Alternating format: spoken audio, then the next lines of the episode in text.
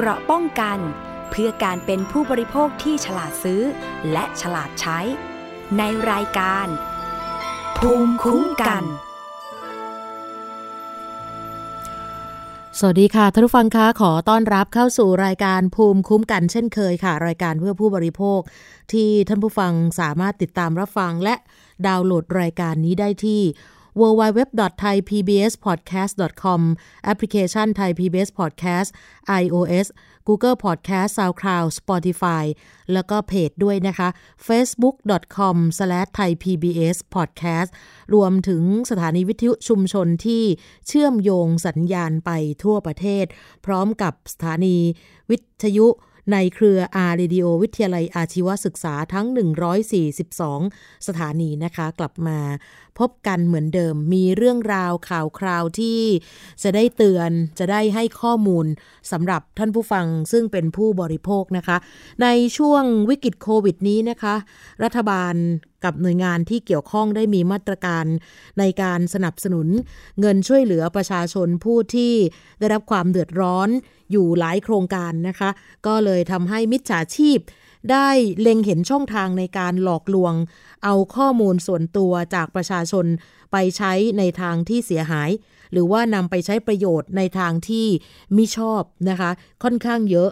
แล้วก็หนึ่งในวิธีการล่าสุดนะคะที่หลายคนได้รับก็คือ SMS นะคะ มีการแจ้งว่า ท่านได้รับเงินช่วยเหลือจำนวน 5,000 บาท 10,000 บาท บางรายมีถึงหลักแสนก็มี พร้อมกับแนบลิงก์ให้คลิกเข้าไป เพื่อกรอกข้อมูลส่วนตัวค่ะหนุมานกองปราบขอเตือนประชาชนทุกท่านนะคะว่า ขอให้ตรวจสอบแหล่งที่มาของ SMS และลิงก์ให้มั่นใจก่อนจะกดเข้าไปรับ SMS นั้นนะคะ คือถ้าหากว่า SMS ที่ส่งมาในมือถือของคุณเป็นลักษณะข้อความ มีลักษณะดังนี้ 1. ไม่ทราบผู้ส่ง 2. ข้อความมีพิรุษ 3. มีการแนบลิงก์ต้องสงสัย ก็ให้สงสัยไว้ก่อนว่า น่าจะเป็น SMS หลอกลวง อย่าหลงเชื่อคำโฆษณาหลอกลวงที่เกินจริง แล้วถ้ามีการตรวจสอบจนมั่นใจแล้วว่า SMS นั้นหลอกลวงก็ให้รายงานสแปมหรือว่ากดบล็อก หมายเลขโทรศัพท์ที่ต้องสงสัยทันทีนะคะ ไม่คลิกไม่กรอก สำหรับ SMS หลอกลวงนะคะ นี่เป็นการเตือนภัยขอให้สังเกตดีๆนะคะ ซึ่งข้อความหลายท่านก็ได้รับมาเหมือนๆกันนะคะดิฉันเองก็ได้รับมาหลายต่อหลายครั้งนะคะบางครั้งบอกว่าท่านรับเงินเรียบร้อยแล้ว ท่านได้รับอนุมัติเรียบร้อยแล้ว ก็จะมีลักษณะแบบนี้ นี่เป็นกลเม็ดเด็ดพรายที่โจรเนี่ยนะคะ พยายามที่จะหลอกค่ะ แล้วก็ล่าสุดนั้นท่านรองผู้บังคับการกองปราบ การกระทำความผิดเกี่ยวกับอาชญากรรมทางเทคโนโลยี หรือว่าบกปอท ในฐานะรองโฆษกสำนักงงานตำรวจแห่งชาติด้วยค่ะ พันตำรวจเอกสิริวัตรดีพอบอกว่า ในช่วงที่ผ่านมามีประชาชนได้รับความเสียหายจากกลโกงมิจฉาชีพเหล่านี้ บางท่านก็แจ้งความเอง บางท่านก็มีการร้องเรียนผ่านสื่อมวลชนว่า ได้รับข้อความสั้นหรือ SMS ผ่านโทรศัพท์มือถือ มีการแสดงความยินดีว่า ได้รับเงินจำนวน 1 0 0 0 0 0 2 5 0 0 0 0 แอบอ้างส่งมาจากธนาคารต่างๆ บางคนได้รับข้อความแจ้งว่า เงินในบัญชีของท่านถูกถอนออกไปแล้วจำนวน 50,000 บาทเป็นต้น ถ้าท่านไม่ได้ทำธุรกรรม ขอให้กดลิงก์เพื่อยืนยันนะคะ บางรายก็ได้รับข้อความว่า เป็นผู้โชคดี ได้รับการฉีดวัคซีนโควิดฟรี อย่างนี้สำหรับข้อความพร้อมลิงก์ต่างๆ เหล่านี้มีการส่งต่อกันในสื่อสังคมออนไลน์ในช่วงนี้มากมาย นั่นคือการให้ฟิชชิงหลอกให้กด ลวงให้กรอกฟิชชิงก็คือแผลงมาจากคำว่า fishing ที่แปลว่าการตกปลา ซึ่งมีความหมายคือ การปล่อยให้ปลามากินเหยื่อที่ล่อไว้ ก็มีลักษณะ เป็นกลอุบายการตลาดของกลุ่มมิจฉาชีพนั่นเองค่ะ โดยอาศัยว่าปัจจุบันนี้ประชาชนส่วนใหญ่มีโทรศัพท์มือถือแบบสมาร์ทโฟน มีการเข้าถึงโซเชียลมีเดีย และมีการใช้บริการผ่านแอปพลิเคชันต่างๆ โดยเฉพาะการเงินการธนาคาร จึงมีการพยายามเข้าถึงประชาชนผ่านโทรศัพท์มือถือ โดยใช้วิธีการหลอกลวงด้วยการส่งลิงก์ ประกอบกับข้อความในลักษณะต่างๆ ที่สร้างความสนใจ สร้างความตกใจ จนต้องรีบกดลิงก์ที่แนบมา ไม่ต้องรีบท่านผู้ฟังนะคะ หลายท่านที่รับนะคะ อย่าเผลอกดเข้าไป ไม่ต้องอยากรู้ว่าข้างในที่เขาส่งเขาแนบมาเนี่ยมีอะไรบ้าง อย่างเช่นการแจกเงินเข้าบัญชี แจกสติกเกอร์ก่อนหน้านี้นะคะ บอกว่าสติกเกอร์ฟรีแล้วก็รีบกดเข้าไป แล้วก็มีการกรอกข้อมูลส่วนตัว อันนั้นก็สร้างความเสียหายมาเยอะ หรือล่าสุดก็คือมีการบอกว่าแจกวัคซีนโควิด -19 ฟรี หรือ อาจจะมีข้อความบอกว่า เรากดเงินสำเร็จแล้ว ทั้งๆทที่ตัวเราเองไม่ได้มีการทำธุรกรรมแต่อย่างใดนะคะอันนี้ก็ถือว่าเป็นสิ่งที่เขามีการล่อลวง ซึ่งถ้าเรากดลิงก์เข้าไปก็จะพาเราไปพบกับสิ่งที่มิจฉาชีพ หรือว่าผู้ไม่หวังดีเหล่านี้ต้องการให้เราเข้าไปเจอ เช่น มีแอปพลิเคชันเงินกู้ หรือว่าเป็นเว็บไซต์พนันออนไลน์ ถ้าหากว่าเราสนใจก็จะให้เรากรอกข้อมูลต่างๆ ซึ่งเป็นเรื่องที่ไม่ควรทำเลย เพราะว่าเราอาจจะถูกเอารัดเอาเปรียบจากผู้ปล่อยเงินกู้ อย่างเช่น เรียกดอกเบี้ย เกินกว่าที่กฎหมายกำหนดนะคะ ทวงถามหนี้โดยผิดกฎหมาย หรือว่าการกู้ยืมเงินในลักษณะการช่อโกงประชาชน หรือกรณีเว็บพนัน เขาก็จะพยายามโน้มน้าวให้เหยื่อเข้าไปเล่น แล้วก็จะมีบอกโปรโมชั่นต่างๆ ที่เป็นการเย้ายวนให้ร่วมเล่นการพนันออนไลน์ จนสุดท้ายเสียเงินเสียทองแบบหมดเนื้อหมดตัวนะคะ ท่านรองโฆษกสำนักงานตำรวจแห่งชาติบอกว่า ส่วนคำถามที่ว่ากดลิงก์ครั้งเดียวเงินหมดบัญชี อันนี้ต้องเรียนว่า อยากให้ ประชาชนอย่าตื่นตระหนก จริง ๆ มันก็ยากนะคะ ไม่ใช่ว่าอยู่ ๆ ไปกดลิงก์ปุ๊บ เงินในบัญชีเราก็หายปับ๊บ จริง ๆ ก็ทำได้ยาก แต่ถามว่าทำได้ไหมทำได้นะคะะพวกมิจฉาชีพเหล่านี้เขาจะมีวิธีการแอปพลิเคชันของธนาคาร หรือว่าสถาบันการเงินเขาก็จะมีการป้องกันและพัฒนาเกี่ยวกับการแฮ็กหรือว่าการเข้าถึงระบบโดยมิชอบอยู่แล้ว เว้นเสียแต่ว่าเจ้าของบัญชีคนนั้นจะถูกหลอกให้กดลิงก์ ที่มิจฉาชีพหลอก หรืออาจแชทคุยอยู่กับเหยื่อ โดยใช้โลโก้ของธนาคาร แล้วอ้างว่า บัญชีเงินฝากของท่านมีปัญหา ถูกอายัดบัญชี จากนั้นก็จะหลอกให้เจ้าของบัญชี ยืนยันตัวตน โดยให้กรอกข้อมูลส่วนตัวค่ะ อย่างเช่น เลขบัตรประชาชนวันเดือนปีเกิดนะคะ จะเป็น username หรือว่า password ผ่านลิงก์ปลอม หรือว่าอาจจะหลอกให้กรอกรหัส OTP หรือรหัสใช้ครั้งเดียว เมื่อเหยื่อหลงกลก็เชื่อว่าส่งมาจากธนาคารจริง ก็จะมีการกรอกข้อมูลดังกล่าวกลับไปทำให้มิจฉาชีพนั้น มีการรู้ข้อมูลทุกสิ่งอย่าง จึงสามารถทำธุรกรรมถอนเงินจากบัญชีของเราได้ จนเงินหมดบัญชีนะคะ การปราบปรามสืบสวน จับกลุ่มมิจฉาชีพเหล่านี้ที่ใช้กลอุบายแบบนี้ที่ผ่านมาสำนักงงานตำรวจแห่งชาติก็มีการดำเนินการเชิงรุก ในการสืบสวนจับกลุ่ม โดยศูนย์ป้องกันปราบปรามการกระทำความผิดเกี่ยวกับหนี้นอกระบบสำนักงงานตำรวจแห่งชาติ ศูนย์ปราบปรามอาชญากรรมทางเทคโนโลยีสารสนเทศ แล้วก็มีหน่วยงานที่เกี่ยวข้องอีกหลายหน่วย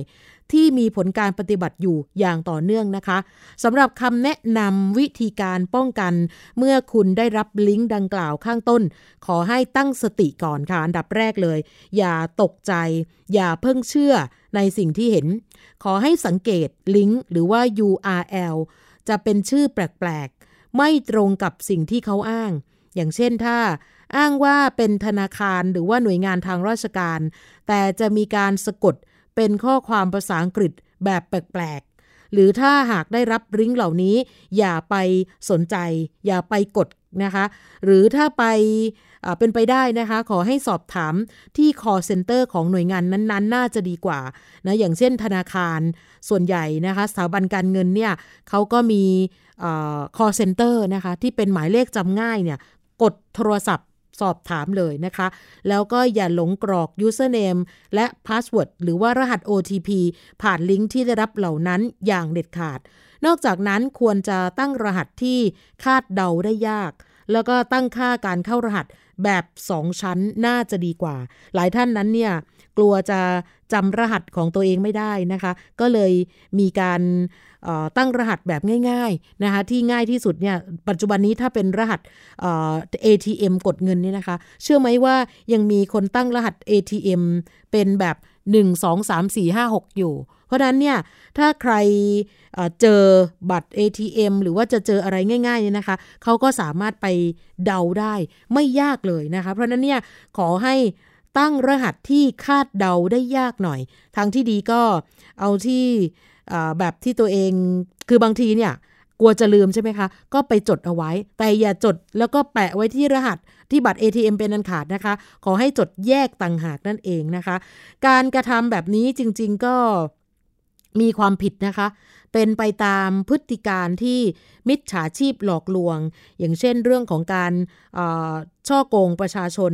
พรบคอมพิวเตอร์ พรบการพนัน พรบห้ามเรียกดอกเบี้ยเกินอัตราเป็นต้น ซึ่งแต่ละฐานความผิดก็จะมีอัตราโทษที่แตกต่างกันไปค่ะ ก็ขอให้ทุกคนนั้นเนี่ยนะคะ พึงระมัดระวังเกี่ยวกับเรื่องนี้ เพราะว่านี่คือเป็นเหลี่ยมของมิจฉาชีพที่กระทำกันอยู่ปัจจุบันนี้ แล้วก็ยังมีคนหลงเชื่ออยู่ทุกวันด้วยเหมือนกันนะคะ เรื่องเกี่ยวกับโซเชียลมีเดียยังไม่หมดค่ะ ล่าสุดเหมือนกันค่ะตำรวจจากสอพอเขาบางแกรกนะคะ อยู่ที่อำเภอวัดสิงห์จังหวัดชัยนาทนนะคะ เมื่อวานนี้ตำรวจได้นำกำลังชุดสืบสวน ส่วนที่กำลังกันนะคะไปจับกลุ่มตัวนางกฎชกรหรือออสศาสตร์อนง บ้านอยู่ที่อำเภอวัดสิงห์จังหวัดชัยนาทค่ะ ในข้อหาช่อโกงประชาชน สูญเสียเงินจำนวนหลายล้าน ตำรวจสามารถจับกลุ่มออสได้ที่บ้านหลังหนึ่ง ซึ่งกำลังจะทำพิธีขึ้นบ้านใหม่พอดีนะคะ นางกฎชกรหรือออสผู้ต้องหา ก็หลังจากถูกจับได้บอกว่าตัวเองนั้นเนี่ยยังไม่ได้ปิด Facebook อย่างที่กล่าวอ้างนะคะ แล้วก็ใครจะรับชรับยอดก็แจ้งมา ซึ่งตัวเองก็บอกว่าจริง ๆ ยังอยู่ในกลุ่ม Facebook และกลุ่มไลน์ตลอด แล้วก็ยังเล่นแชร์อยู่ในบ้านนะคะก็บอกว่าจะโกงคนอื่นได้ยังไงมีหลักฐานในการจ่ายเงิน แล้วก็ประกาศเลยว่า ให้ทุกคนรวมยอดมา ว่าแต่ละคนมียอดเท่าไหร่ ก็จะทยอยจ่ายคืนให้แต่ละคน แล้วก็ตำรวจนั้นเนี่ย ได้มีการแจ้งข้อกล่าวหาว่ามีการช่อโกง เกี่ยวกับลักษณะการเล่นแชร์นะคะ แต่ว่าเธอนั้นปฏิเสธทุกข้อกล่าวหาค่ะ เจ้าทุกหลายรายเมื่อวานนี้นะคะ เดินทางไปแจ้งความร้องทุกไว้กับตำรวจนะคะว่า คุณกฎชกรหรือคุณออสเนี่ยเปิดเฟซตัวเอง ใช้ชื่อว่าหญิงออสแล้วก็ลงโพสต์เกี่ยวกับแชร์ ทองคำนะคะว่า วันนี้มีโปรโมชั่นขายทองถูกกว่าท้องตลาด ในราคาแค่บาทละ 19,100 บาทเท่านั้นเอง ซึ่งปัจจุบันนี้ราคาทองคำในตลาดก็อยู่ที่ประมาณ 26,000 ถึง 27,000 บาทกว่า แล้วก็ใน Facebook ที่มีโปรโมชั่นขายทองบาทละ 19,000เนี่ยนะคะ บอกว่าให้รอ 15 วัน แล้วก็จะคืนเป็นราคาทองคำแท่งให้ ตอนนั้น จะอยู่ที่บาทละ 26,000 บาท ขึ้นอยู่กับราคาทองคำขึ้นลงในแต่ละวัน ซึ่งผู้เสียหายหลายรายบอกว่า เอ๊มองดูแล้ว น่าสนใจมากกำไรดีแน่ ๆ ลงทุน 19,000ได้กลับมา 26,000นะคะ แค่ 15 วันเอง ก็เลยแชทไปหานางกฎชกรหรือว่าออส หลังจากที่คุยกันทางเฟซแล้วก็คือเป็นการแชทป่านผ่านเมสเซจนะคะ แล้วก็มีการตกลงกันเป็นที่เรียบร้อยว่าจะร่วมเล่นด้วย หลังจากนั้นเจ้ามือก็คือคุณออสเนี่ยนะคะ ก็บอกว่า เดี๋ยวจะดึงเข้าบ้านหมายถึงเข้ากลุ่มนะคะ เป็นกลุ่มในเฟซอีกทีหนึ่ง เธอก็อธิบายว่า มีโปรโมชั่นแต่ละวันเป็นอย่างไร ลูกค้าที่อยู่ในเฟซตอนนี้ประมาณ 200 กว่ารายเนี่ยนะคะ ก็อธิบายเหมือนกันเลยว่า ราคาทองคำเท่าไหร่ หลังจากนั้นก็เล่นซื้อทองในแต่ละวันมาก จนยอดส่งเงินไปนี่นะคะ รายนี้เนี่ยที่ไปแจ้งความ เธอส่งเงินไปซื้อทองกับนางออส35 ครั้ง ทะลุไปถึง2ล้าน2แสน 8,300 บาท ช่วงแรก ๆ นะคะ เจ้ามือก็จ่ายดี แต่พอมาถึงช่วงเดือนเมษายนที่ผ่านมาเนี่ยค่ะ นางกฤษกรหรือออสไม่จ่ายตามกำหนดกับลูกค้าทุกรายแล้ว แล้วก็ให้โทรไปสอบถาม พอโทรไปก็ตอบว่ากำลังยุ่งกำลังจะขึ้นบ้านใหม่ ตั้งแต่เดือนเมษายอดรับของเจ้าทุกรายนี้ ก็อยู่อยู่ก็จะเป็นทองคำ70 กรัมเท่านั้น นะคะ ก็หลังจากนั้นก็ทวงถามไปอีกก็บอกว่า ไม่มี หมายถึงไม่มีทองจะให้แล้ว เธอพร้อมเพื่อนๆเห็นท่าไม่ดีในกลุ่มด้วยกัน ก็ปรึกษาหารือ แล้วก็สุดท้ายไปแจ้งตำรวจ แล้วก็ปรึกษาทนายความ หลังจากนั้นตำรวจก็ออกหมายจับ ดังกล่าวนะคะเนี่ยค่ะ เจ้าของคดีตำรวจนะคะ สารวัตรเวรสพหนองฉาง พันตำรวจโทสังวานงอกศิลบอกว่า เมื่อได้รับแจ้งความร้องทุกข์คดีนี้จากประชาชนที่เดือดร้อน จริง ๆ มาแจ้งไว้จำนวนมากเลยนะคะ โดยการประกาศโฆษณาค้าขายทองกันทาง Facebook มีผู้เสียหาย 200 กว่าราย โดยเฟซนั้นมีการเปิดแล้วก็ปิด แล้วก็หลังจากนั้นก็มีการเปิดใหม่ แล้วก็คนที่ไปแจ้งความนี้ก็เสียหายอย่างที่รายนี้คนเดียวก็คือ 2 ล้านกว่า แล้วก็จะมีผู้เสียหายเข้ามาแจ้งความเพิ่มนะคะ เป็นระยะระยะค่ะ แต่ว่าสุดท้ายก็จับได้แล้ว แล้วก็สาวแสบคุณออสนี่นะคะ เธอก็บอกว่าไม่ได้มีการต้มตุนใคร ถ้าใครจะเอาคืนก็เดี๋ยวจะ ให้นะคะ แต่ว่าประชาชนที่หลงกลเนี่ยคะเข้าไปเล่นแชร์ทองคำกับเธอก็รู้สึกว่า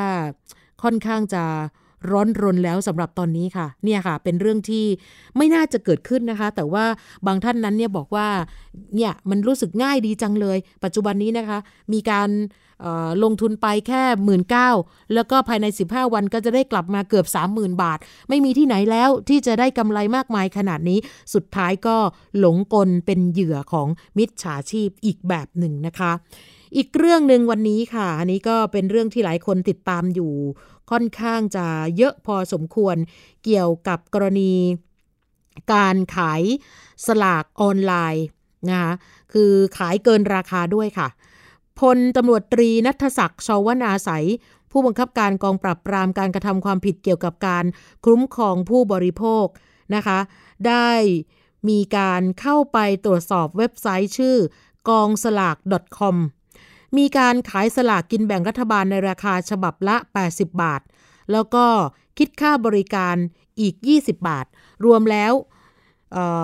สลากหนึ่งใบก็จะจ่ายเงิน 100 บาท ก็ถือว่าเกินกว่าราคาที่กฎหมายกำหนดแน่นอนนะคะ เว็บนี้กองสลาก .com นั้น ได้จดทะเบียนนิติบุคคลชื่อ บริษัทลอตเตอรี่ออนไลน์จำกัดค่ะ มีนายพันธวัฒน์นาควิสุทธ์ อายุ 42 ปีเป็นกรรมการบริษัท จึงรวบรวมพยานหลักฐานเพื่อดำเนินคดีตามกฎหมาย จนกระทั่งล่าสุดนั้นนายพันธวัฒน์เจ้าของเว็บไซต์ ได้เดินทางเข้าพบพนักงานสอบสวนแล้ว พร้อมให้การรับสารภาพตลอดข้อกล่าวหาโดยยอมรับว่าขายสลากกินแบ่งรัฐบาลเกินราคาจริง พนักงานสอบสวนจึงดำเนินคดี แล้วก็ มีการดำเนินคดีบริษัทลอตเตอรี่ออนไลน์จำกัดในฐานะนิติบุคคลด้วยค่ะ ฐานเสนอขายหรือขายสลากกินแบ่งรัฐบาลที่ออกตามพรบสำนักงงานสลากกินแบ่งรัฐบาล ปีพุทธศักราช 2517 ต้องระวังโทษปรับไม่เกิน 10,000 บาท พร้อมปรับเงินทั้ง บริษัทแล้วก็เจ้าตัว ซึ่งเป็นเจ้าของบริษัทรวมแล้ว 4,000 บาทค่ะ ขณะที่สำนักงงานสลากกินแบ่งรัฐบาลเองก็มีการชี้แจงเหมือนกันนะคะว่า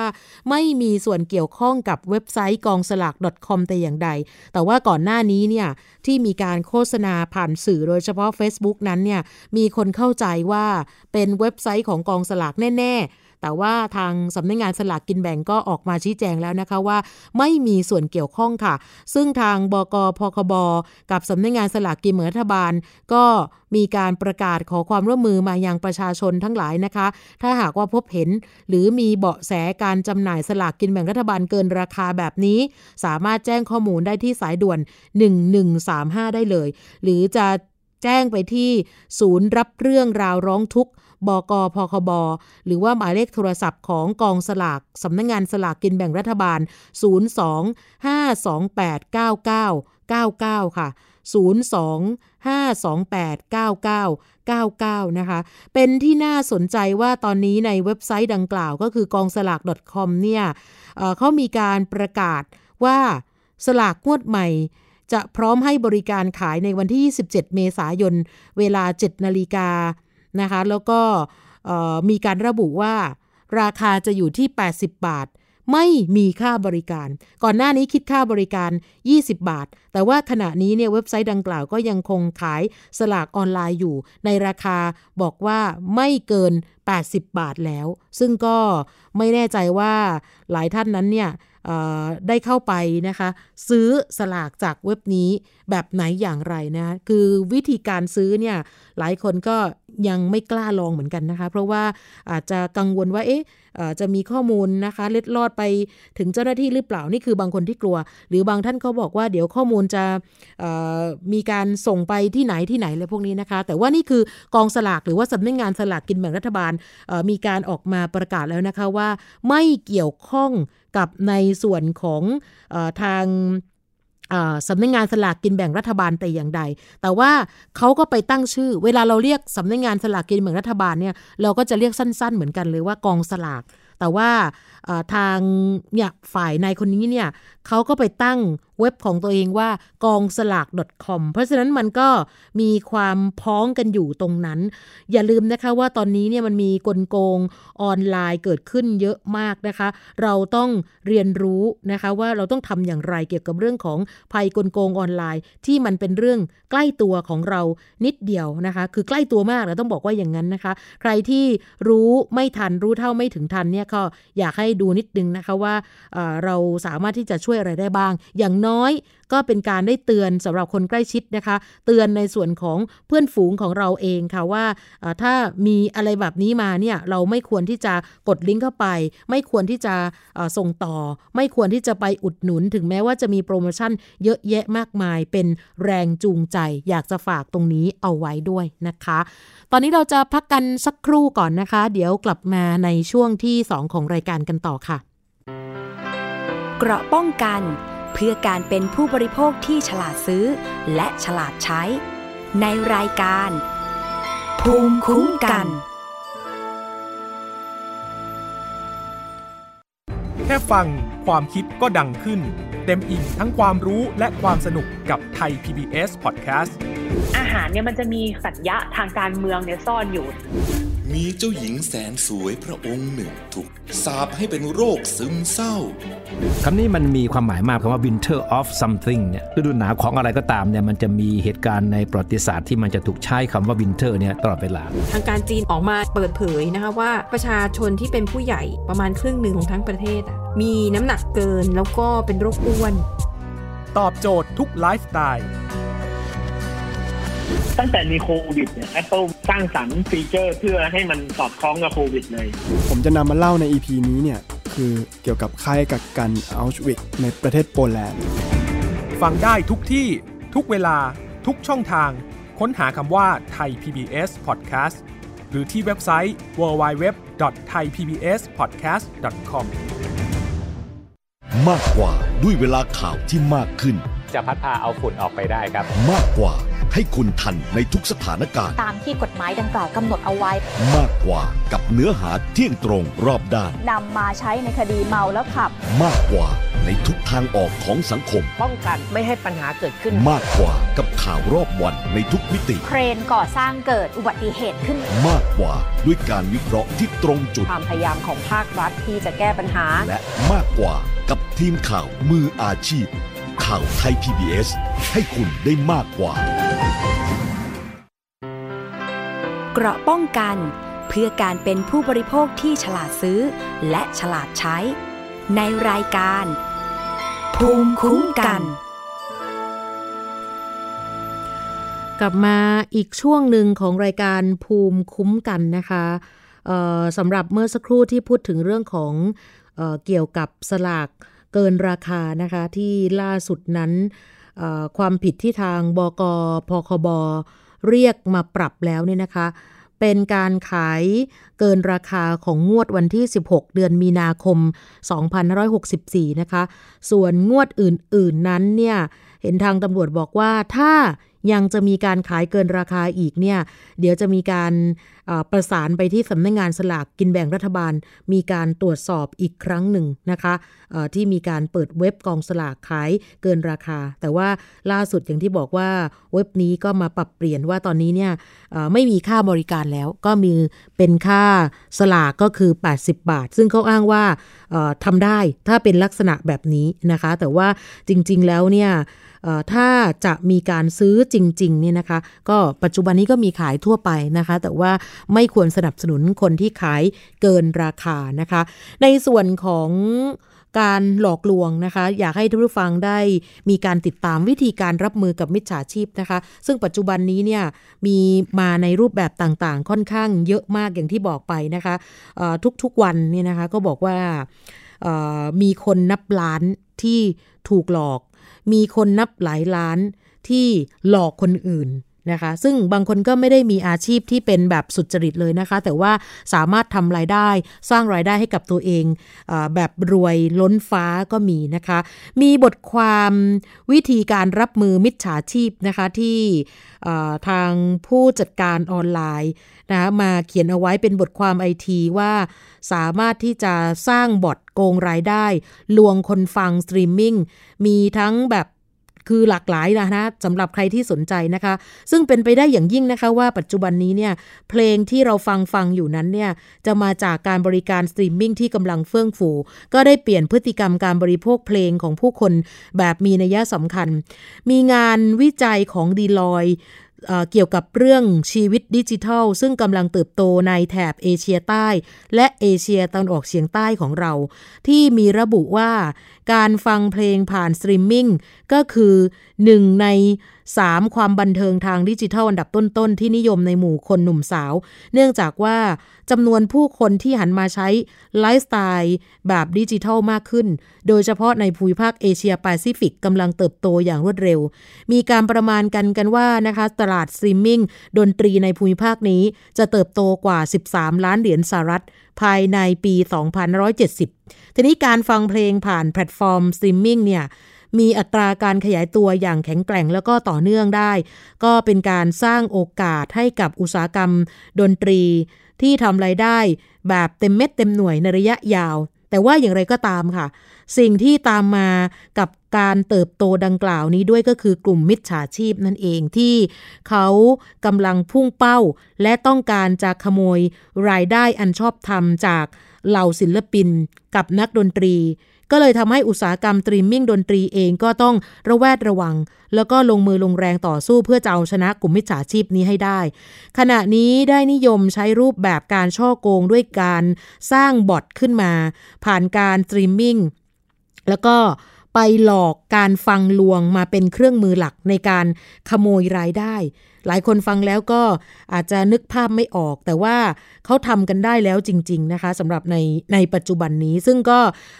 เขาบอกว่าเหตุที่เศรษฐกิจ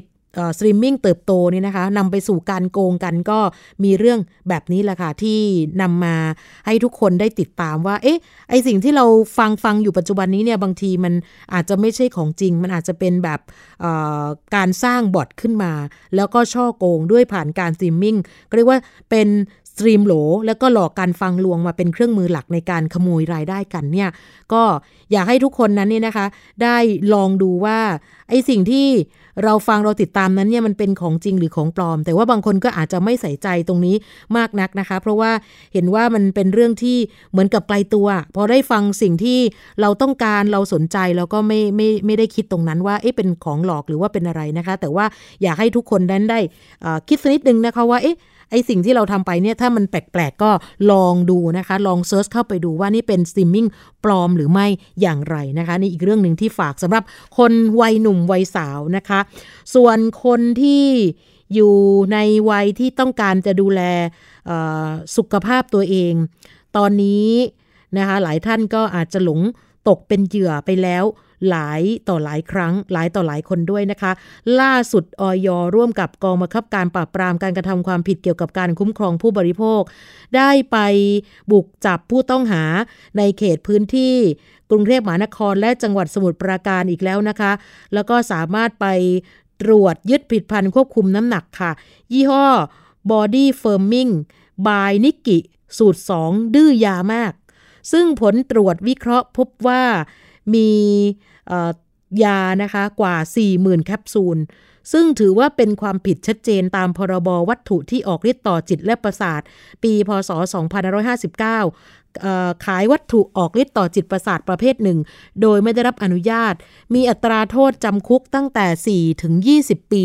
แล้วก็ปรับตั้งแต่ 4 แสนถึง 2 ล้านบาทค่ะ ผู้บังคับการปราบปรามการกระทำความผิดเกี่ยวกับการคุ้มครองผู้บริโภค ก็ขอเตือนนะคะสำหรับผู้ที่กำลังลักลอบกระทำความผิดแบบนี้ ไม่ว่าจะเป็นร้านค้าที่จำหน่ายบนแพลตฟอร์ม หรือว่า Facebook หรือแม้แต่เจ้าของแพลตฟอร์มเองที่มีการจำหน่าย และมีการโฆษณาที่ผิดกฎหมาย ขอให้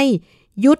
ตินะคะพฤติกรรมดังกล่าวทันที หยุดเลยนะคะ ถ้ามีการตรวจพบก็จะถูกดำเนินคดีโดยเด็ดขาด แล้วก็ถ้าท่านผู้ฟังนะคะ ประชาชนผู้บริโภค พบเจอผิดพันธุ์ที่ต้องสงสัย สามารถแจ้งร้องเรียนได้ที่สายด่วนบกพคบ 1135 หรือว่าเพจพคบเตือนภัยผู้บริโภคทันทีนะคะออยเองก็มีการติดตามเรื่องนี้อยู่นะคะ แล้วก็ล่าสุดนั้นเนี่ย มีความร่วมมือกับทางกรมวิทยาศาสตร์การแพทย์ ในการตรวจวิเคราะห์สำหรับการทำงาน แล้วก็เห็นบอกว่าจะมีการขยายผลในการตรวจสอบ ถ้าพบการจำหน่ายผลิตภัณฑ์ควบคุมน้ำหนักวัตถุออกฤทธิ์ต่อจิตประสาท ยาไม่มีทะเบียนทางอินเทอร์เน็ต แพลตฟอร์ม และ Facebook ก็จะดำเนินการตามกฎหมายทันที ซึ่งมีการเตือนนะคะว่า การขายยาอย. ไม่เคยอนุญาต ให้มีการขายยาผ่านสื่อออนไลน์แต่อย่างใด ก็เลยแนะนำผู้บริโภคทุกท่านค่ะว่า อย่าไปหลงเชื่อซื้อผิดพันยา กับผลิตภัณฑ์เสริมอาหาร ที่มีการโฆษณาอวดอ้างเกินจริงทางสื่อออนไลน์ เพราะว่าอาจจะเกิดการแพ้ยาได้ แล้วก็อันตรายถึงแก่ชีวิตได้ แล้วก็ผู้บริโภคสามารถตรวจสอบผิดพันธุ์สุขภาพก่อนการเลือกซื้อได้ที่แอป ตรวจเลขออยนี่ถือว่าเป็นอีกหนึ่งช่องทางการสื่อสารนะคะ ที่จะช่วยเข้าถึงมือผู้บริโภคได้ง่าย สะดวกรวดเร็ว แล้วก็เป็นการสร้างความมั่นใจเบื้องต้นให้กับผู้บริโภคนะคะ ปัจจุบันนี้ออยมีการตรวจสอบเฝ้าระวังผิดพันธุ์เพื่อสุขภาพ และการโฆษณาที่ไม่ได้รับอนุญาตอย่างใกล้ชิดค่ะ ถ้าใครเจอหรือว่าต้องสงสัยก็สามารถแจ้งร้องเรียนได้ที่สายด่วนออยอีกหนึ่งช่องทางนะคะ 1556 นะคะ หรือว่าจะแจ้งไปที่ที่สำนักงงานสาธารณสุขจังหวัดทั่วประเทศได้เหมือนกันนะคะ เพื่อทางออยจะได้มีการตรวจสอบ แล้วก็ดำเนินการทางกฎหมายกับผู้ที่กระทำความผิดอย่างเข้มงวดต่อไปค่ะ ช่วงนี้เราจะไปช่วงคิดก่อนเชื่อกับอาจารย์ ดรแก้วกังสดานอัมภัยกันค่ะ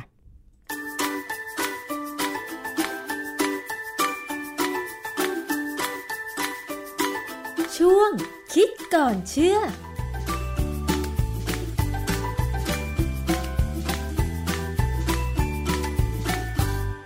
พบกันในช่วงคิดก่อนเชื่อกับดรแก้วกังสดานนภัยนักพิษวิทยากับดิฉันชนะทิพไพรพงศ์นะคะ คุณผู้ฟัง ผลิตภัณฑ์จากพึ่งนั้นมีมากมายค่ะ หลายคนใช้น้ำพึ่งอยู่เป็นประจำนะคะ ไม่ว่าจะเป็นชงดื่มเครื่องดื่ม หรือว่าใช้ในอาหารอย่างอื่น แต่ว่าผลิตภัณฑ์จากพึ่งนั้นเนี่ยก็ยังมีอีกหลายอย่างนะคะ มาดูซิว่ามันคืออะไรบ้าง แล้วก็มันมีประโยชน์ หรือว่ามีข้อควรระวังในการใช้อย่างไร คุณผู้ฟังเคย ได้ยินคำว่า propolis หรือเปล่า อันนี้ก็คือเป็นผลิตภัณฑ์จากพึ่งเหมือนกัน แต่ว่าจะเป็นส่วนไหนและปัจจุบันนี้เขานำส่วนนี้มาใช้ประโยชน์อะไร และมีงานวิจัยอะไร ที่เปิดเผยข้อมูลเรื่องนี้บ้างนะคะ มาฟังจากดรแก้วค่ะ อาจารย์คะ เรื่องของ propolis หรือแปลเป็นไทยก็คือกาวพึ่งใช่ไหมคะ อันเนี้ยมันเป็นส่วนไหนของพึ่งแล้วใช้ทำอะไรคะอาจารย์ มันเป็นน้ำยาที่พึ่งเขาใช้อุดรัง คือรังเขาเนี่ยบางทีมันจะมีช่องมีอะไรนะนะเขาจะทำทำกาวไปอุดเองนะฮะยิ่งถ้าเราไปดูรังพึ่งที่เป็นพึ่งเลี้ยงอะนะพึ่งที่เขาเขาทำรังให้มันแล้วเพียงแต่ว่าพึ่งมาอยู่เนี่ยแบบนั้นจะจะมองเห็นน้ำกาวพึ่งเนี่ยไหลออกมา ตามจุดที่เป็นช่องว่างเนี่ยเขาจะอุดไว้หมดพึ่งงานเนี่ยเขาจะไปเก็บเอาพวกยางไม้ต่างๆหลายๆอย่างเนี่ยนะมาผสมกับ พวกน้ำลายเขามันจะมีเอนไซม์แล้วก็อาจจะมีเกสรนู่นเกสรนี่ผสมกันเข้าไป หลาย ๆ อย่างเนี่ย แล้วก็ทำออกมามันจะเป็นยางเหนียว ๆ คล้ายๆกาว แล้วก็อาชีอุดตรงนู้นอุดตรงนี้ทำให้เพื่อให้รังเนี่ยหรือทางเข้ารังเนี่ย มันพอเหมาะกับตัวพึ่งไม่ใหญ่เกินไปนะกาวพึ่งเนี่ยค่ะ ส่วนมากมันมีสีอะไรคะอาจารย์เป็นสีน้ำตาลเข้มๆนะบางทีก็เกือบดำก็มี แสดงว่ายางไม้ สีใกล้เคียงกับตัวน้ำผึ้งเลยเหรอคะอาจารย์เออประมาณนั้นนะฮะมันเป็นสีของยางไม้แต่มันธรรมดายางไม้ก็จะเป็นสีแบบน้ำตาลอยู่แล้วนะฮะพึ่งงานเนี่ยเขาก็จะผสมนู่นผสมนี่โดยรวมทั้งน้ำลายเขาซึ่งมีเอนไซม์เนี่ย มันก็จะย่อยทำให้ยางเนี่ยกลายเป็นกาวที่เหมาะสมนะฮะเอ่ออาจจะมีเกสรดอกไม้ด้วยทีนี้เขาก็ใช้ไอ้กาวเนี่ยสำหรับอุดรังตรงจุดไหนที่เป็นช่องโหว่อยู่ เราดูรังพึ่งที่ เขาจะทำเป็นพึ่งเลี้ยงเนี่ยที่เป็นไม้เนี่ยฮะที่เขาใช้ยกขึ้นมายกขึ้นมาเนี่ย ที่เขามีกล่องแล้วพึ่งก็เข้าไปบินเข้าไป แล้วเวลาเขาจะเก็บรังพึ่งหรือเก็บน้ำพึ่งเนี่ยเขาดึงรังมาเป็นแผ่นๆออกมาเนี่ย จะมีกาวยาอยู่ตามจุดต่างๆของแผ่นไม้เลยนะฮะพึ่งเขาจะอุดเอง เพราะฉะนั้นเเวลาเขาเก็บรังพึ่งมาบีบน้ำพึ่งแล้วเนี่ย อีกส่วนหนึ่งที่เขาจะขูดออกมาก็คือกาวพึ่งเนี่ยเอามาใช้ทำประโยชน์ ซึ่งกาวพึ่งนี่มีคุณสมบัติทางยานะฮะเออทีนี้ ความที่มันเป็นทางยาเนี่ย จากวรรณคดีของเรื่องราชาธิราชหรือแม้กระทั่งถ้าจำไม่ผิดในเรื่องสามก๊กเนี่ยนะฮะจะมีบางครั้งเนี่ยที่เขาตัดหัวศัตรูได้เนี่ยเจ้าไปให้เจ้านายดูเนี่ยเขาจะแช่น้ำผึ้งไปนะฮะแล้วก็ปัจจุบันนี้ก็มีการใช้น้ำผึ้งทาบนผ้าก๊อซนะปิดแผล ซึ่งก็ทำให้แผลเนี่ยหายเร็ว แล้วก็ไม่ติดเชื้อ ซึ่งเหตุผลหนึ่งที่เป็นไปได้ก็คือ น้ำผึ้งเนี่ยมีน้ำตาลเยอะช่วยดูดความชื้นออกมาทำให้แบคทีเรียขึ้นไม่ได้ อันที่สองก็คือการที่ในน้ำผึ้งเนี่ยก็มาจากรังผึ้งเพราะฉะนั้นกาวผึ้งเนี่ยก็คงจะผสมไปอยู่ด้วยนะฮะดังนั้นเนี่ยการกินน้ำผึ้งจึงเป็นการที่เราก็ได้สารที่อาจจะช่วยฆ่าเชื้อในปากในอะไรได้บ้างพอสมควรนะฮะแล้วก็เขาก็โฆษณาเยอะนะว่าน้ำผึ้งมีคุณสมบัติในการเพิ่มภูมิต้านทานอะไรก็ตามเนี่ยนะซึ่งก็ต้องฟังหูไว้หูบ้างนะฮะไม่ต้องไปถึงกับเชื่ออะไรมากนัก แต่ว่าก็มีการเอาโพโพลิสเนี่ยมาทำเป็น ยาสำหรับพ่นคอ ซึ่งถามว่าได้ผลไหมสำหรับผมเนี่ยได้ผลนะ เวลาคันคอเจ็บคอสุดๆแล้วเนี่ยแพ้มากๆเนี่ยไม่รู้จะทำไงก็ต้องใช้นะฮะแล้วมีอยู่ครั้งหนึ่งเคยเอาสารเนี่ยไปถวายพระ พระท่านบอกอ๋ออันนี้ดี ท่านบอกวันนี้ อันนี้ดีได้เรื่องดีนะผมก็ว่า เออ ถ้าพระท่านพูดอย่างนี้ท่านคงไม่โกหกเราก็ใช้ได้นะฮะค่ะ อาจารย์แต่ส่วนมากภูมิปัญญาโบราณเนี่ยนะคะ มีการใช้น้ำผึ้งกันเยอะมากเลย คุณสมบัติของน้ำผึ้งกับกาวผึ้งเนี่ยมันเหมือนกันไหมเพราะว่าเวลาผึ้งไปดูดน้ำหวานจากเกสรดอกไม้ใช่ไหมคะ แล้วมันจะได้กาวผึ้งมาจากไหน มันติดมาจากเกสรดอกไม้หรือว่ามันไปเอาจากส่วนอื่นของต้นไม้คะอาจารย์เขาไปเอามาจากยางไงยางไม้ต่างๆนะฮะคือพึ่งงานเนี่ยบาง เขาเขาจะมีความรู้เองอะ่ะคือเขาจะมีความสำนึกในลักษณะที่ต้องดูแลรังเขาให้มันแข็งแรงนะ เพราะนั้นบางตัวก็จะไปเอาน้ำผึ้งบางตัวก็จะไปเอายางไม้มาแล้วก็ทำเป็นกาวผึ้งนะฮะแล้วแต่ว่ารังเนี่ยต้องการให้ทำอะไรนะฮะพึ่งงานบางตัวก็ทำมาที่กระพือปีกอยู่ในรังเพื่อระบายความร้อนอะไรอย่างเงี้ยนะถ้าเราไปดูสารคดีเกี่ยวกับพึ่งงานเนี่ยจะเห็นว่าโอ้พึ่งงานนี่ทำงานเก่งมากนะฮะอาจารย์เพราะฉะนั้นยางไม้กับ น้ำหวานจากเกสรดอกไม้มันมีคุณสมบัติเหมือนกันเหรอคะอาจารย์ ไม่เหมือนกันหรอกเพราะว่ายางนี่มันไม่ได้มีน้ำตาลนะแต่ว่าน้ำผึ้งเนี่ยจะมีน้ำตาลเป็นหลักนะฮะแล้วก็มีองค์ประกอบอื่นๆ ที่มีฤทธิ์ทางยาอยู่แล้วนะเพราะว่าเรากินน้ำผึ้งมากันตั้งแต่สมัยโบราณนานมาแล้วล่ะนะมันมันหาประวัติเริ่มต้นไม่ได้เลย รู้สึกว่าเป็นอย่างนั้นด้วยซ้ำนะค่ะอันนี้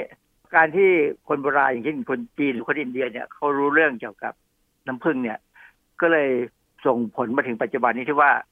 คนก็พยายามศึกษาว่าส่วนไหนบ้างของพึ่งที่จะเอามาใช้ประโยชน์ได้นะฮะอย่างกรณีเรื่องของโพโพลิสเนี่ยมีอันหนึ่งที่น่าสนใจมากๆอยู่ตอนนี้ก็คือว่า มีงานวิจัยเรื่อง propolis and its potential against SARS-CoV-2 infection mechanisms and COVID-19 disease ก็คือมีคนสนใจแล้วว่าไอ้โพโพลิสเนี่ยมันฆ่าเชื้อราแบคทีเรียได้รวมทั้งไวรัสด้วยนะ เขาก็เลยเอามาทดลองเกี่ยวกับว่ามันมีผลต้านเชื้อ SARS-CoV-2 ที่ทำให้เกิดโควิด -19 ไหม ซึ่งก็งานวิจัยเรื่องนี้ตีพิมพ์ในวารสาร Biomedicine and Pharmacotherapy ปี 2020 บอกเลยว่า propolis เนี่ยยับยั้งที่ระบบที่จะทำให้ไวรัสเข้าไปในเซลล์ คือไวรัสเนี่ยเวลาจะเข้าเซลล์เนี่ยเขาต้องไปที่ receptor หรือตัวรับใช่ไหมคือ ACE2 ที่เราเคยพูดถึง ACE2 เนี่ยจริงๆแล้วเป็นเอนไซม์ เป็นโปรตีนที่เป็นเอนไซม์ที่ทำหน้าที่เกี่ยวกับความดันโลหิตของเราค่ะนะมันอยู่ที่เซลล์ของเราจะคอยช่วยปรับปรุงความดันโลหิตของเรา ไม่ให้ไม่ให้มันเปลี่ยนไปมากนัก แต่ว่ามันก็กลายไปเป็นประตูให้โควิด -19 เนี่ยมันสามารถจะเข้าไปได้ค่ะและอีกตัวหนึ่งก็คือ TMP RSS2 ซึ่งอันนี้เป็นเอนไซม์อีกตัวหนึ่งที่ทำงานที่ร่วมกับ ACE2 นะฮะนอกจากนี้เนี่ยเจ้าโพบริสก็ไป ยับยั้งกระบวนการที่พอถ้าสมมติว่าไวรัสเข้าไปในเซลล์ได้ ก็ไปยับยั้งกระบวนการที่จะทำให้ไวรัสเนี่ยคือเข้าไปเจริญในเซลล์ก็เหมือนกับว่าเป็นการยับยั้งไม่ให้ไวรัสเนี่ยไปกระตุ้นไอกระบวนการสร้างระบบภูมิต้านทานให้มากเกินไป เราจะสังเกตว่าอย่างผู้ว่าสมุทรสาครเนี่ย ท่านมีอาการหนักของโควิด -19 เพราะว่าภูมิต้านทานท่านทำงานมากเกินไป อืม จนปอดมีปัญหาค่ะยังโชคดีที่ท่าน ตอนนี้ฟื้นตัวแล้วอะไรอย่างเงี้ยนะค่ะดังนั้นเนี่ย ก็กำลังศึกษาอยู่ว่าโพโพลิสจะช่วยได้ดีขนาดไหน ซึ่งเป็นเรื่องที่น่าสนใจว่างานวิจัยพวกเนี้ยเขากำลังทำอยู่นะฮะค่ะอีกอันหนึ่งที่น่าสนใจคือบทความเรื่อง historical and modern research on propolis and its application in wound healing and other fields of medicine and contribution by Polish studies อันนี้เป็นงานวิจัยของชาวโปแลนด์นะคือ Polish people เป็นเป็นบทความที่ทำเกี่ยวกับประวัติการวิจัยคือภูมิปัญญาของคนโปแลนด์นะฮะตีพิมพ์ในวารสารชื่อ Journal of Ethnopharmacology ปี 2020 เขาให้ข้อมูลเกี่ยวกับการใช้เจ้าโพลิสเนี่ย ในรูปของ ointment ointment ก็คือเป็นคล้ายๆขี้ผึ้งนะฮะอืมคือเอามาผสมกับ base คือเป็นตัว ตัวที่จะใช้ทำให้เป็นรูปของนึกออกหรือไม่ให้เวมัลานเราบีบเป็นแข็งๆหน่อย เป็นเจลคล้ายๆเจลเออเป็นเจลคล้ายๆเจลเนี่ยเขาเรียก ointment เนี่ยนะฮะค่ะเป็นออกเป็นน้ำมันน้ำมันอะเขาบอกว่าไอ้เจ้า propolis เนี่ยพอเขาไปทำเป็น ointment แล้วเนี่ย มันช่วยทำให้แผลเนี่ยหายเร็ว แล้วก็ลดการเกิดแผลเป็น อันนี้เป็นภูมิปัญญาของชาวโปแลนด์ซึ่งความจริงก็ภูมิปัญญาของยุโรปเอเชีย ก็คงเหมือนกัน เพราะว่าพึ่งเนี่ยมีทั่วโลก ใช่ไหมฮะใช่ แล้วก็พึ่งนี่ก็ช่วยผสมเกสรช่วยอะไร เป็นพึ่งนี่เป็นสัตว์ที่มีประโยชน์มากกว่าโทษนะอือฮึเราไม่ไปยุ่งกับเขาเขาก็เขาก็ไม่มาต่อยเรา ยกเว้นคนที่เคยโดนพึ่งต่อยเขาอาจจะไม่คิดแบบนี้นะอาจารย์เออถ้าคุณโดนพึ่งต่อยนี่มันต้องมีสาเหตุแล้วล่ะว่าอยู่ๆพึ่งทำไมถึงมาต่อยนะฮะแล้วคนบางคนเนี่ยถูกพึ่งต่อยแล้วแพ้ถึงตายโอ้นั่นสิอาจารย์ แล้วเพราะฉะนั้นเนี่ยถ้าไปกินผลิตภัณฑ์จากพึ่งแล้วแพ้เนี่ยมันจะเป็นยังไงอาจารย์ มีสิทธิ์ตายได้ เพราะฉะนั้นคนที่จะใช้โพลิสหรือรวมถึงนมพึ่งรวมถึงอื่น ๆ เนี่ยนะก่อนอื่นเนี่ยต้องคุยกับหมอก่อน จริง ๆ แล้วต้องถามตัวเองก่อนว่าทำไมถึงจะกินผลิตภัณฑ์พวกนี้นะฮะอยู่ๆเราเอ้ยไปซื้อมากินนี่แม้กระทั่งอย่างนมพึ่งเนี่ยอยู่ๆไปซื้อมากินเพราะเอาเป็นนมพึ่งมันมันนมพึ่งนี่ก็สำหรับที่พึ่งเขาจะให้กับพึ่งที่จะเป็นราชินี เรากินยังไงเราก็ไม่ใช่ราชินี ไม่มีทางนะฮะอาจารย์คนเข้าใจว่านมพึ่งเหมือนกับนมวัวหรือเปล่าอาจารย์ คนละเรื่องเลย แต่ว่าเป็นอาหารสำหรับที่เขาจะคือเป็นอาหารที่มีมีฮอร์โมนมีอะไรพิเศษที่จะทำให้ให้ให้ตัวอ่อนเนี่ย ไม่ได้เป็นพึ่งงานหรือไม่ได้เป็นพึ่งตัวผู้แต่จะกลายเป็นพึ่งราชินีโดยเฉพาะเลยนะค่ะบางคนจะกินนมผึ้งแล้วแพ้ หรือแม้กระทั่ง propolis เหมือนกัน ก็อาจจะแพ้เนื่องจากว่าใน propolis จะมีเกสรดอกไม้มีนู่นมีนี่นะฮะค่ะ กาวผึ้งเนี่ยงานหลักของเขาที่เราเอามาใช้เป็นยาเนี่ยอยู่ในช่องปากอ๋อมีงานวิจัยบางชิ้น ที่บอกว่าคนบางคนเนี่ยเขามีปัญหาช่องปากมีติดเชื้อมีอะไรเนี่ยพ่นด้วย propolis เนี่ยก็รักษาช่องปากได้คือมันฆ่าเชื้อได้นะฮะก็เหมือนอย่างที่ว่าเวลาเราเจ็บคอเนี่ยไม่ว่าเจ็บคอด้วยแบคทีเรีย หรือไวรัสเนี่ย มันก็ช่วย ลดอาการได้ดีพอสมควรเนี่ยนะแล้วต้องเอามาทำอะไรก่อนหรือเปล่า ถึงจะเอากาวพึ่งมาใช้งานได้ เช่นเอาไปสกัดหรือไปทำกระบวนการใดถึงเอามาใช้ได้อาจารย์ ไม่ใช่อ๋ออเขาต้ยู่องสกัดๆไม่ใช่อยู่ๆไปครับเอารังพึ่งมาแล้วก็ไปขูดขูดขูดเอากาวพึ่งมาใช้เลยอย่างนี้ได้ไหมสมัยโบราณคงทำได้นะใช้เป็นกาวพึ่งโดยตรงเลยมาทำเนี่ยนะมันก็คงจะเหนียวเหนียวๆอะนะคงพอใช้ได้แหละนะแต่ว่าปัจจุบันเนี่ยการที่เขาสกัดออกมาเนี่ยพอมาสกัดแล้วเนี่ยก็ผสมสารที่มีตัวอื่นเข้าไปด้วยนะสารช่วยทำให้มันกระจายตัวดีสารสารช่วยให้มันแบบซึมได้ดีเนี่ยอือฮึมันก็เลยทำให้คุณสมบัติของเขาเนี่ยดีขึ้นนะฮะก็มันก็แลกมากับราคาที่เพิ่มขึ้น คือถ้าเราไปเอากาวพึ่งแท้ๆมาใช้เนี่ยก็คงไม่เท่าไหร่ แต่ถ้าเป็นพวกสารสกัดโพโพลิสเนี่ย ราคาค่อนข้างจะแพงนะอือฮึแต่ละขวดนี่สมมติว่าเอามาสำหรับพ่นคอเนี่ย ที่เขาแนะนำคือใช้แล้วควรจะจะทิ้งเลย คือใช้ให้จบงานไปเลย อย่าเก็บไว้นานอืมอะไรเงี้ยนะค่ะเพราะฉะนั้นเนี่ย มันก็ค่อนข้างจะแพงแต่ว่าถ้าถามว่าได้ประโยชน์ไหมก็ในหลายหลายกรณีเนี่ยจะได้ประโยชน์ค่ะนะฮะอาจารย์แล้วกาวพึ่งปัจจุบันนี้นำมาผลิตเป็นผลิตภัณฑ์ที่ใช้ฆ่าเชื้อในช่องปากอย่างเดียวหรือทำอย่างอื่นด้วย ก็คงไม่มีอย่างอื่นเท่าไหร่ส่วนส่วนใหญ่เป็นผลิตภัณฑ์ในช่องปากนะอืมที่ขายดีที่สุดหรือว่ามีการโฆษณานะฮะส่วนงานอื่นๆ เนี่ยเขาก็คงยังแค่ อาจจะทำวิจัยเพื่อดูอย่างอื่นว่ามันทำอย่างอื่นได้อีกไหมค่ะ เพราะว่าในในในกาวพึ่งเนี่ยมีสารเคมีที่มีประโยชน์ที่เราค่อนข้างจะรู้มาตั้งนานแล้วเช่นการเลนจินคาพริกแอซิดซึ่งแค่สองตัวเนี่ยก็มีงานวิจัยเยอะแยะมาก แต่ส่วนใหญ่ก็เป็นเกี่ยวกับการฆ่าเชื้อแหละอือฮึนะฮะบางครั้งเนี่ยเอาไปใช้พ่นแผลเบาหวานที่เท้า ได้เหรอคะ คือคนที่เป็นเบาหวานเนี่ยเขาจะมีแผลค่อนข้างจะหลายจุดนะหลายตำแหน่ง ที่เท้าเนี่ยบางครั้งอะอย่างเช่น หลังเท้าเนี่ย เขาจะคันค่ะคันไปจนเก่าเก่าจะเป็นแผลนะฮะเพราะฉะนั้นก็จะใช้โพรโพลิสเนี่ยพ่นซึ่งความที่มันมีฤทธิ์ฆ่าเชื้อ มันก็ช่วยทำให้แผลได้หายได้ค่ะนะฮะใช้สำหรับแผลโรคเริมที่อวัยวะเพศอืมคนบางคนเนี่ยติดเชื้อโรคเริมนะฮะบางคนเป็นเริมที่อวัยวะเพศมันก็เป็นพวกไวรัสนั่นแหละนะค่ะเขาก็ใช้โพรโพลิสเนี่ยพ่นเพื่อลดความเจ็บปวดอาการอักเสบต่างๆ มีศักยภาพสูง แล้วตอนนี้ก็คนเริ่มเอามาทำเป็นผลิตภัณฑ์เสริมอาหารพอสมควรอืมอย่างที่บอกแล้วไงว่า จะเป็นยาหรือผลิตภัณฑ์เสริมอาหาร หรือจะทำอะไรก็ตามเนี่ยนะต้องถามตัวเองก่อนว่าใครแนะนำให้ทำถ้าไม่ใช่หมอเนี่ยลำบากนะค่ะแล้วถ้าใช้เนี่ยเริ่มใช้เนี่ยต้องสังเกตอาการเลยว่าเราแพ้ไหมค่ะ อาจารย์คนที่แพ้น้ำผึ้งหรืออย่างอื่นของผึ้งเนี่ยมีสิทธิ์ที่จะแพ้กาวผึ้งไหมถึงแม้ว่าจะสกัดแพ้ได้แล้ว แพ้ได้หมดนะฮะ คนที่กินนมผึ้งแล้วตายที่ออสเตรเลีย ออสเตรเลียเนี่ยเป็นประเทศที่ส่งออกผลิตภัณฑ์ผึ้งเยอะมากค่ะก็คนในออสเตรเลียเองอะก็ตายด้วยเอ่อผลิตภัณฑ์จากผึ้งเป็นประจำทุกปีอะมีอาการมีข่าวคนตายบ่อยพอสมควรค่ะนะฮะ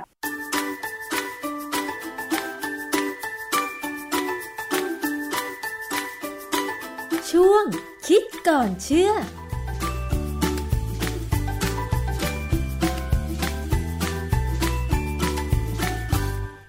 ช่วงคิดก่อนเชื่อกับอาจารย์ ดรแก้วกังสดานอัมไผ่นะคะ เป็นข้อมูลที่เป็นประโยชน์มาก ๆ นะคะสำหรับใครที่ติดตามอยู่ด้วยเรื่องราวของสุขภาพนะคะ วันนี้จริง ๆ แล้วหลาย ๆ ท่านเองก็คงจะมีปัญหาสุขภาพอยู่บ้างนะคะ แต่บางท่านก็บอกว่าอาจจะไม่จำเป็นต้องไปพบแพทย์ต้องไปหาหมอ เพราะว่าด้วยสถานการณ์นะคะที่เอ่อเรามีการระบาดโควิด -19 อยู่นะคะ บางท่านก็ยังไม่อยากจะไปก็คือดูแล ตัวเองด้วยการสั่งซื้อยาไปซื้อยามารับประทานเองนะคะ แล้วก็ที่สำคัญนะคะ การโฆษณายาผ่านสื่ออย่างที่บอกไปเมื่อสักครู่นะคะว่าจริง ๆ ปัจจุบันนี้มันมีอยู่ทุกที่นะคะที่แบบผิดกฎหมายนะคะ จริงๆ แล้วถ้าใครเจอลักษณะแบบนี้นะคะออยออยขอ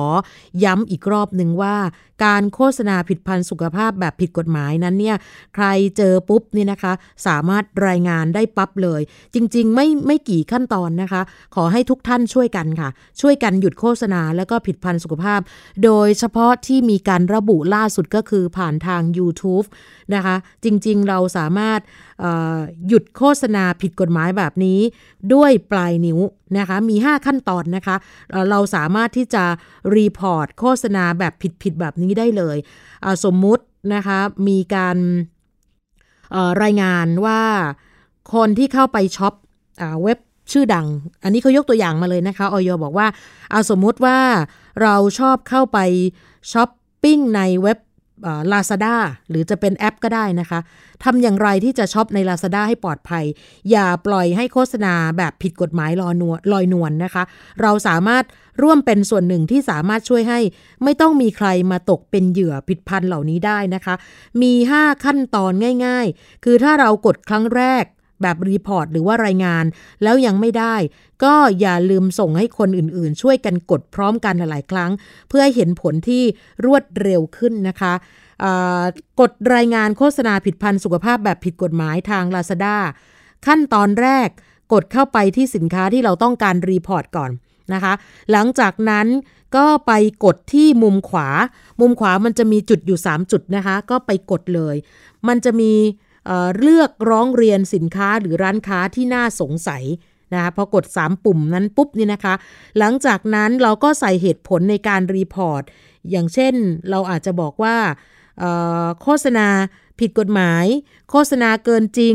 อวดอ้างสรรพคุณเหล่านี้เป็นต้น ใส่เหตุผลเขียนข้อความไปนะคะ